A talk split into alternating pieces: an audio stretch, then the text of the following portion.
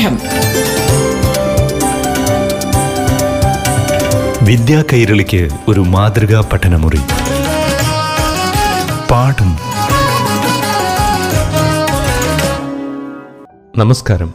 പാഠം radio class മുറിയിലേക്ക് കൂട്ടുകാർക്ക് ഏവർക്കും സ്വാഗതം. ഇപ്പോൾ അഞ്ചാം തലത്തിലെ സോഷ്യൽ സയൻസ് ക്ലാസ് കേൾക്കാം.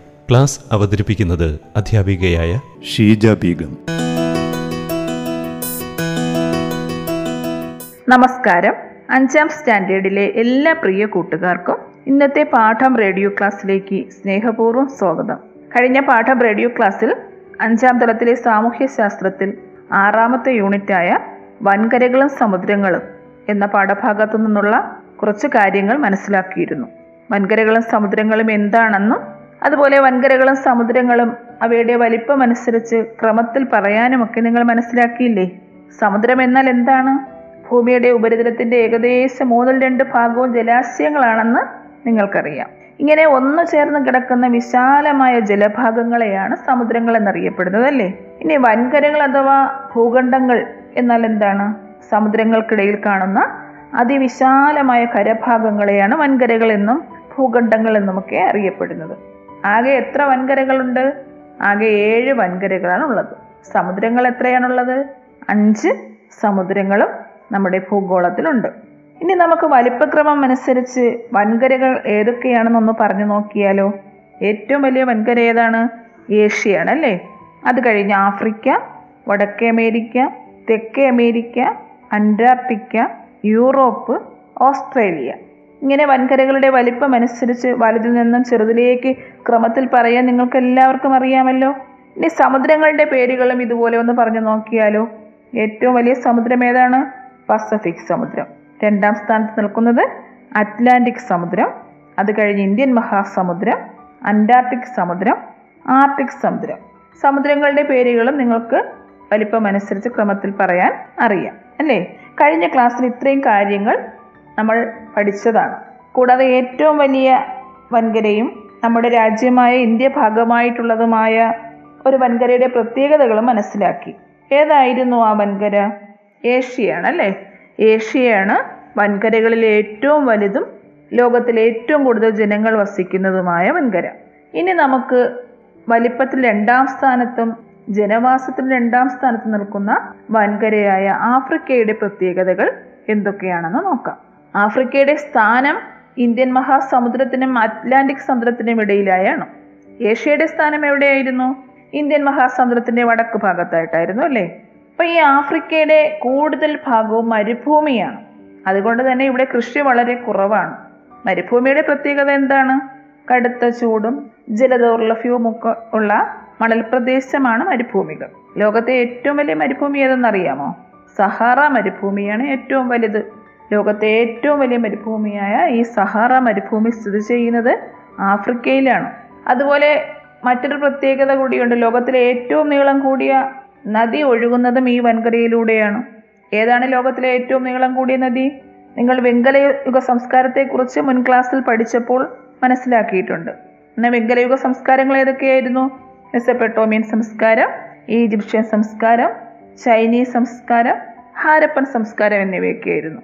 അതിൽ ഈജിപ്ഷ്യൻ സംസ്കാരം രൂപം കൊണ്ട നദീതീരം ഏതായിരുന്നു? ആ നദി ആണ് ലോകത്തിലെ ഏറ്റവും നീളം കൂടിയ നദിയും ഏതാണ് നദിയുടെ പേരെന്നറിയാമോ? ഏകദേശം ആറായിരത്തി എണ്ണൂറ്റി അൻപത് കിലോമീറ്റർ നീളമുള്ള അന്താരാഷ്ട്ര നദി എന്നറിയപ്പെടുന്ന നൈൽ നദിയാണ് ലോകത്തിലെ ഏറ്റവും നീളം കൂടിയ നദി. ഈ നൈൽ നദി ഒഴുകുന്നതും ആഫ്രിക്കൻ വൻകരയുടെ വടക്ക് കിഴക്ക് ഭാഗത്ത് കൂടിയാണ്. നൈൽ നദി ആഫ്രിക്കൻ വൻകരയിലെ പതിനൊന്ന് രാജ്യങ്ങളിലൂടെ ഒഴുകുന്നുണ്ട്. അതുകൊണ്ടാണ് നൈൽ നദിക്ക് അന്താരാഷ്ട്ര നദി എന്ന വിശേഷണം കൂടി ഉള്ളത്. ദ ഗിഫ്റ്റ് ഓഫ് നൈൽ അല്ലെങ്കിൽ നൈലിന്റെ ദാനം എന്നറിയപ്പെടുന്ന ഒരു രാജ്യത്തെക്കുറിച്ച് നമ്മൾ മനസ്സിലാക്കിയിട്ടുണ്ട്. ഏതാണ് ആ രാജ്യം? ഈജിപ്ഷ്യൻ സംസ്കാരം പഠിച്ചപ്പോൾ പഠിച്ചതാണ്. ഏതായിരുന്നു? ഈജിപ്റ്റ്. അല്ലേ? ഈജിപ്റ്റ് സുഡാൻ എന്നീ രാജ്യങ്ങളുടെ ജീവനാഡിയായും നൈൽ നദി അറിയപ്പെടുന്നുണ്ട്. അപ്പോൾ ആഫ്രിക്കയുടെ മറ്റൊരു പ്രത്യേകതയാണ് ലോകത്തെ ഏറ്റവും കൂടുതൽ വന്യജീവി സമ്പത്തുള്ള നിബിഡ വനങ്ങൾ ഈ വൻകരയിലുണ്ട് എന്നുള്ളത്.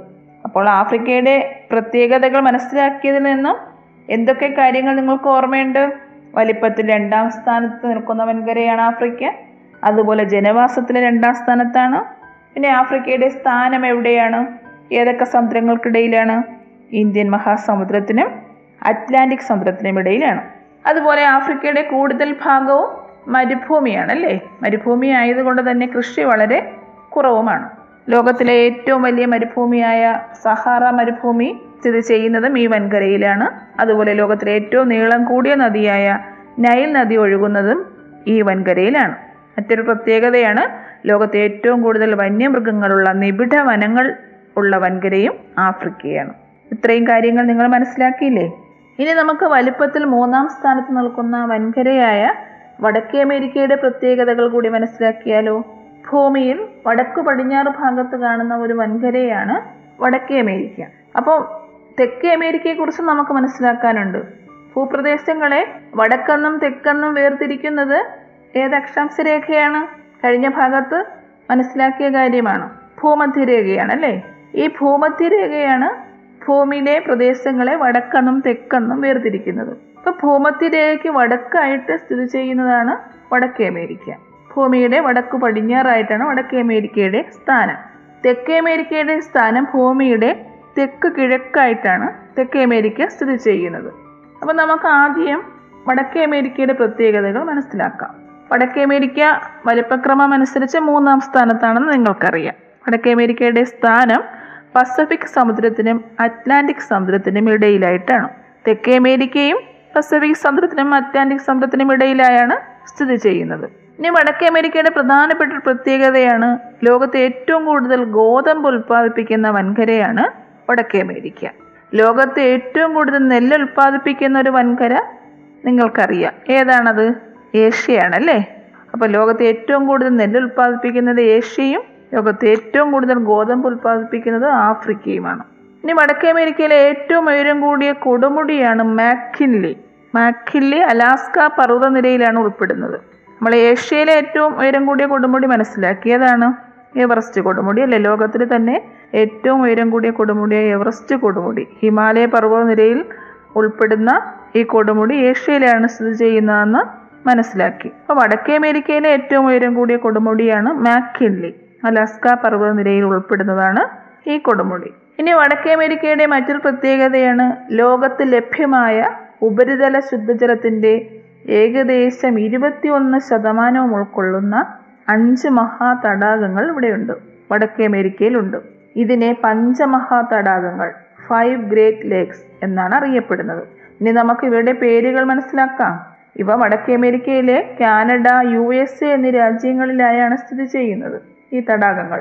അവയുടെ പേരുകൾ Superior Michigan Huron Erie Ontario എന്നിങ്ങനെയാണ്. ഈ പഞ്ചമഹാ തടാകങ്ങളുടെ പേരുകൾ. ഇത്തിരി പ്രയാസമുണ്ടല്ലേ ഈ പേരുകൾ മനസ്സിലാക്കാൻ?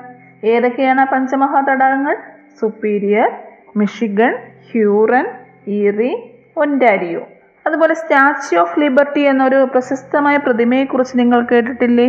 അത് വടക്കേ അമേരിക്കയിലെ ഒരു പ്രധാനപ്പെട്ട നഗരമായ ന്യൂയോർക്കിലാണ് സ്ഥിതി ചെയ്യുന്നത്. അതിന്റെ ചിത്രം നിങ്ങളുടെ പാഠപുസ്തകത്തിൽ കൊടുത്തിട്ടുണ്ട്. അതുപോലെ ആ ചിത്രത്തിനോടൊപ്പം തന്നെ ഒരു പ്രത്യേക ജനവിഭാഗത്തിന്റെ ചിത്രം കൊടുത്തിട്ടുണ്ട്. ഒരു പ്രത്യേക ഗോത്രവർഗക്കാരുടെ ചിത്രങ്ങൾ. തലപ്പാവും കാലുറയും കയ്യുറയും അതുപോലെ കമ്പിളി വസ്ത്രങ്ങളൊക്കെ ധരിച്ചു നിൽക്കുന്ന ഒരു പ്രത്യേക ജനവിഭാഗത്തിന്റെ ചിത്രം പാഠപുസ്തകത്തിൽ ഉണ്ട്. അവർ വടക്കേ അമേരിക്കയിൽ മഞ്ഞുമൂടി കിടക്കുന്ന ധ്രുവപ്രദേശത്ത് താമസിക്കുന്ന ഒരു പ്രത്യേക ഗോത്രവർഗക്കാരാണ് ഇവരെ അറിയപ്പെടുന്ന പേര് ഇന്യൂട്ടുകൾ എന്നാണ്. ഇവരെ ഇന്യൂട്ടുകൾ എന്നും എസ്കിമോകൾ എന്നും അറിയപ്പെടുന്നുണ്ട്. മഞ്ഞുറഞ്ഞു കിടക്കുന്ന പ്രദേശത്ത് താമസിക്കുന്ന ഇവർ തണുപ്പ് കാലത്ത് മഞ്ഞുകട്ടകൾ കൊണ്ട് താൽക്കാലികമായി വീടുകൾ നിർമ്മിച്ച് അതിനകത്ത് താമസിക്കും. ആ വീടിന്റെ ചിത്രവും പാഠപുസ്തകത്തിൽ കൊടുത്തിട്ടുണ്ട്. അതിന്റെ പേര് ഇഗ്ലു എന്നാണ്. അപ്പൊ ഇന്യൂട്ടുകൾ തണുപ്പ് കാലത്ത് ഐസ് കട്ടകൾ കൊണ്ട് നിർമ്മിക്കുന്ന താൽക്കാലികമായി നിർമ്മിക്കുന്ന വീടിന് പറയുന്ന പേരെന്താണ്? ഇഗ്ലു എന്നാണ് അതറിയപ്പെടുന്നത്. അപ്പൊ ഇനി നമുക്ക് അടുത്ത വൻകരയായ തെക്കേ അമേരിക്കയുടെ പ്രത്യേകതകളാണ് മനസ്സിലാക്കാനുള്ളത്. അപ്പോൾ ഇന്നത്തെ പാഠം റേഡിയോ ക്ലാസ്സിലൂടെ ആഫ്രിക്ക വടക്കേ അമേരിക്ക എന്നീ വൻകരകളുടെ പ്രത്യേകതകൾ മനസ്സിലാക്കി കഴിഞ്ഞു. അപ്പോൾ ഇനി അടുത്ത പാഠം റേഡിയോ ക്ലാസ്സിൽ മറ്റു വൻകരകളുടെ പ്രത്യേകതകൾ കൂടി പരിചയപ്പെടാം. വീണ്ടും കാണാം. നന്ദി നമസ്കാരം.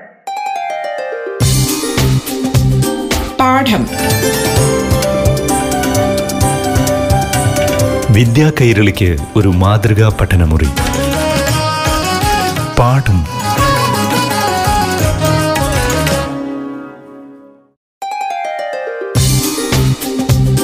പാഠം. വിദ്യാ കൈരളിക്ക് ഒരു മാതൃകാ പഠനമുറി. പാഠം നമസ്കാരം പ്രിയ കൂട്ടുകാരെ. പാഠം റേഡിയോ ക്ലാസ് മുറിയിലേക്ക് ഏവർക്കും ഹൃദ്യമായ സ്വാഗതം. ഇനി കേരള പാഠ്യപദ്ധതിയിലെ ആറാം സ്റ്റാൻഡേർഡിലെ സോഷ്യൽ സയൻസ് ക്ലാസ് കേൾക്കാം. അവതരിപ്പിക്കുന്നത് അധ്യാപികയായ ഷീജ ബീഗം. നമസ്കാരം. ആറാം സ്റ്റാൻഡേർഡിലെ എല്ലാ പ്രിയ കൂട്ടുകാർക്കും പാഠം റേഡിയോ ക്ലാസ്സിലേക്ക് സ്വാഗതം. സാമൂഹ്യശാസ്ത്രത്തിൽ ഇന്ന് നമ്മൾ പുതിയ ഒരു അധ്യായമാണ് പരിചയപ്പെടുന്നത്. വൈവിധ്യങ്ങളുടെ ലോകം എന്ന ആറാമത്തെ യൂണിറ്റിൽ നിന്നും സസ്യജന്തുജാലങ്ങളിലും ജനജീവിതത്തിലുമൊക്കെ ലോകത്ത് കാണുന്ന വൈവിധ്യങ്ങളും അതിനുള്ള കാരണങ്ങളെക്കുറിച്ചുമൊക്കെ നമുക്ക് മനസ്സിലാക്കാം. ലോകത്തെല്ലായിടത്തും ഒരുപോലെയുള്ള സസ്യജന്തുജാലങ്ങളോ ജനവിഭാഗമോ അല്ല ഉള്ളതെന്ന് നിങ്ങൾക്കറിയാം അല്ലേ? എന്തായിരിക്കും അതിനുള്ള കാരണം? നിങ്ങൾ ലോകത്തിലെ വൻകരകളെക്കുറിച്ചും അവയുടെ സ്ഥാനം ഒക്കെ മുൻ ക്ലാസ്സുകളിൽ മനസ്സിലാക്കിയിട്ടുള്ളതാണ് അല്ലേ അതിലെ എല്ലാ വൻകരകളിലും ഒരുപോലെയാണോ കാലാവസ്ഥ അനുഭവപ്പെടുന്നത്? വൻകരകളുടെ പ്രത്യേകതകൾ പഠിച്ചപ്പോൾ അവിടുത്തെ കാലാവസ്ഥയും ഒക്കെ മനസ്സിലാക്കിയിട്ടുണ്ട്. എല്ലായിടത്തും ഒരുപോലെയല്ല കാലാവസ്ഥ അനുഭവപ്പെടുന്നത്. കാരണം എന്താണ്? ഭൂമിയെ വടക്കെന്നും തെക്കെന്നും വേർതിരിക്കുന്ന അക്ഷാംശ രേഖയാണ് ഭൂമധ്യരേഖ അല്ലേ? നിങ്ങൾക്കറിയാമല്ലോ അത്. ഈ ഭൂമധ്യരേഖയിൽ നിന്നും ധ്രുവങ്ങളിലേക്ക് പോകുന്തോറും സൂര്യപ്രകാശത്തിന്റെ ലഭ്യതയിൽ വ്യത്യാസം വരുന്നുണ്ട്. ഭൂമധ്യരേഖയോട് ചേർന്ന് കിടക്കുന്ന പ്രദേശങ്ങളിൽ അനുഭവപ്പെടുന്ന കാലാവസ്ഥയായിരിക്കില്ല തൊട്ടടുത്ത പ്രദേശങ്ങളിൽ അനുഭവപ്പെടുന്നത്. ധ്രുവങ്ങളിലേക്ക് പോകുന്തോറും സൂര്യപ്രകാശത്തിന്റെ ലഭ്യതയിൽ വ്യത്യാസം വരും. അതനുസരിച്ചാണ് കാലാവസ്ഥയിൽ മാറ്റം വരുന്നത്. ധ്രുവപ്രദേശങ്ങളിൽ സൂര്യപ്രകാശം വളരെ ശക്തമായി ലഭിക്കുന്നില്ല. സൂര്യന്റെ ചൂട്. അതുകൊണ്ട് തന്നെ അവിടെ മഞ്ഞ് പ്രദേശങ്ങളാണ്. അപ്പം ഇങ്ങനെ ഓരോ പ്രദേശത്തും അനുഭവപ്പെടുന്ന കാലാവസ്ഥയ്ക്കും അവിടുത്തെ സാഹചര്യങ്ങൾക്കും അനുസരിച്ചാണ് സസ്യജന്തുജാലങ്ങളിലും ജനജീവിതത്തിലുമൊക്കെ വ്യത്യാസം കാണപ്പെടുന്നത്. ഒരു ഭൂപ്രദേശത്തിന്റെ സ്ഥാനം സമുദ്രത്തിന്റെ സാമീപ്യം സമുദ്രനിരപ്പിൽ നിന്നുള്ള ഉയരം തുടങ്ങിയ ഘടകങ്ങൾക്കനുസരിച്ച് വ്യത്യസ്ത കാലാവസ്ഥാ മേഖലകളും രൂപപ്പെടുന്നുണ്ട്. കാലാവസ്ഥാ സവിശേഷതകളിൽ ഏകദേശ സമാനതകൾ പുലർത്തുന്ന ഭൂഭാഗങ്ങളാണ് കാലാവസ്ഥാ മേഖലകൾ ക്ലൈമാറ്റിക് റീജിയൻസ് എന്ന് അറിയപ്പെടുന്നത്. ലോകത്ത് വിവിധ തരം കാലാവസ്ഥാ മേഖലകളുണ്ട്. ഒരു ഭൂഭാഗത്തെ കാലാവസ്ഥ അവിടുത്തെ ജന്തുജാലങ്ങളെയും സസ്യജാലങ്ങളെയും ഒക്കെ വളരെയധികം സ്വാധീനിക്കും. ഇത് ഓരോ പ്രദേശത്തെയും ജനങ്ങളുടെ രൂപത്തെയും വസ്ത്രധാരണ രീതിയിൽ വരെ ഈ കാലാവസ്ഥയുടെ സ്വാധീനം നമുക്ക് കാണാൻ കഴിയും. ഇനി നമുക്ക് പ്രധാനപ്പെട്ട ചില കാലാവസ്ഥ മേഖലകളും അവയുടെ സ്ഥാനവും ഓരോ മേഖലകളിലുമുള്ള സസ്യജന്തുജാലങ്ങളെയും അവിടുത്തെ ജനങ്ങളുടെ ജീവിത രീതിയും ഒക്കെ ഒന്ന് പരിചയപ്പെട്ടാലോ? അപ്പൊ ആദ്യം നമുക്ക് പ്രധാനപ്പെട്ട കാലാവസ്ഥാ മേഖലകൾ ഏതൊക്കെയാണെന്ന് നോക്കാം. മൂന്ന് വ്യത്യസ്ത കാലാവസ്ഥാ മേഖലകളാണ് പ്രധാനമായും നമുക്ക് മനസ്സിലാക്കാനുള്ളത്. അവ മധ്യരേഖാ കാലാവസ്ഥാ മേഖല ഉഷ്ണമരുഭൂമികൾ തുന്ദ്രാ മേഖല എന്നിവയാണ്. ഇനി ഓരോന്നിന്റെയും സ്ഥാനം നമുക്ക് അറിയാം. മധ്യരേഖാ കാലാവസ്ഥാ മേഖലയിൽ ഉൾപ്പെടുന്ന പ്രദേശങ്ങൾ സ്ഥിതി ചെയ്യുന്നത് ഭൂമധ്യരേഖയിൽ നിന്നും പത്ത് ഡിഗ്രി വടക്കും പത്ത് ഡിഗ്രി തെക്കും അക്ഷാംശങ്ങൾക്കിടയിലാണ്. അതുപോലെ അടുത്ത കാലാവസ്ഥ മേഖലയായ ഉഷ്ണമരുഭൂമിയുടെ സ്ഥാനം എന്ന് പറയുന്നത് ഭൂമധ്യരേഖയുടെ രേഖയുടെ വടക്ക് അഥവാ ഉത്തരാർത്ഥ ഗോളത്തിലും ഭൂമധ്യരേഖയുടെ തെക്ക് ദക്ഷിണാർത്ഥ ഗോളത്തിലും ഇരുപത് ഡിഗ്രി മുതൽ മുപ്പത് ഡിഗ്രി വരെ അക്ഷാംശങ്ങൾക്ക് ഇടയിലാണ്. കാലാവസ്ഥാ മേഖലയിൽ അടുത്തത് തുന്ദ്ര മേഖലയാണ്. തുന്ദ്ര മേഖലയുടെ സ്ഥാനം ഉത്തരാർത്ഥ ഗോളത്തിൽ അറുപത്തിയാറര ഡിഗ്രി വടക്ക് അക്ഷാംശമായ ആർട്ടിക് വൃത്തത്തിന് വടക്ക് ഉത്തര ധ്രുവത്തെ ചുറ്റി സ്ഥിതി ചെയ്യുന്ന കാലാവസ്ഥ മേഖലയാണ് തുന്ദ്ര മേഖല. ആർട്ടിക് വൃത്തമൊക്കെ നിങ്ങൾ കഴിഞ്ഞ ഭാഗത്ത് മനസ്സിലാക്കിയതാണ് അല്ലേ? പ്രധാനപ്പെട്ട അക്ഷാംശ രേഖകൾ മനസ്സിലാക്കിയ ഭാഗത്ത് ഇതൊക്കെ നിങ്ങൾ അറിഞ്ഞു. ഭൂമധ്യരേഖയും പൂജ്യം ഡിഗ്രി അളവാണ് ഭൂമധ്യരേഖ. അതുപോലെ മറ്റ് അക്ഷാംശ രേഖകൾ ഉത്തരായന രേഖ ദക്ഷിണായന രേഖ അല്ലേ? ഇരുപത്തിമൂന്നര ഡിഗ്രി വടക്കും ഇരുപത്തിമൂന്നര ഡിഗ്രി തെക്കുമായി സ്ഥിതി ചെയ്യുന്ന ഈ രേഖകൾ നിങ്ങൾക്കറിയാം. അതുപോലെ ആർട്ടിക് വൃത്തം അന്റാർട്ടിക് വൃത്തം. അറുപത്താറര ഡിഗ്രി വടക്കും അറുപത്തിയാറര ഡിഗ്രി തെക്കും. തൊണ്ണൂറ് ഡിഗ്രി വടക്ക് ഉത്തര ധ്രുവവും തൊണ്ണൂറ് ഡിഗ്രി തെക്ക് ദക്ഷിണ ധ്രുവവുമാണെന്നും ഈ യൂണിറ്റിന് തൊട്ട് മുമ്പുള്ള അധ്യായത്തിൽ നിങ്ങളെല്ലാവരും മനസ്സിലാക്കിയതാണ്. അതുകൊണ്ട് ഓരോ കാലാവസ്ഥ മേഖലയുടെ സ്ഥാനവും ഏതൊക്കെ അക്ഷാംശങ്ങൾക്കിടയിലാണെന്ന് പറയുമ്പോൾ നിങ്ങൾക്കത് മനസ്സിലാക്കാൻ ബുദ്ധിമുട്ടില്ല അല്ലേ ഇനി കാലാവസ്ഥ മേഖലകൾ ഓരോന്നായി നമുക്കറിയാം.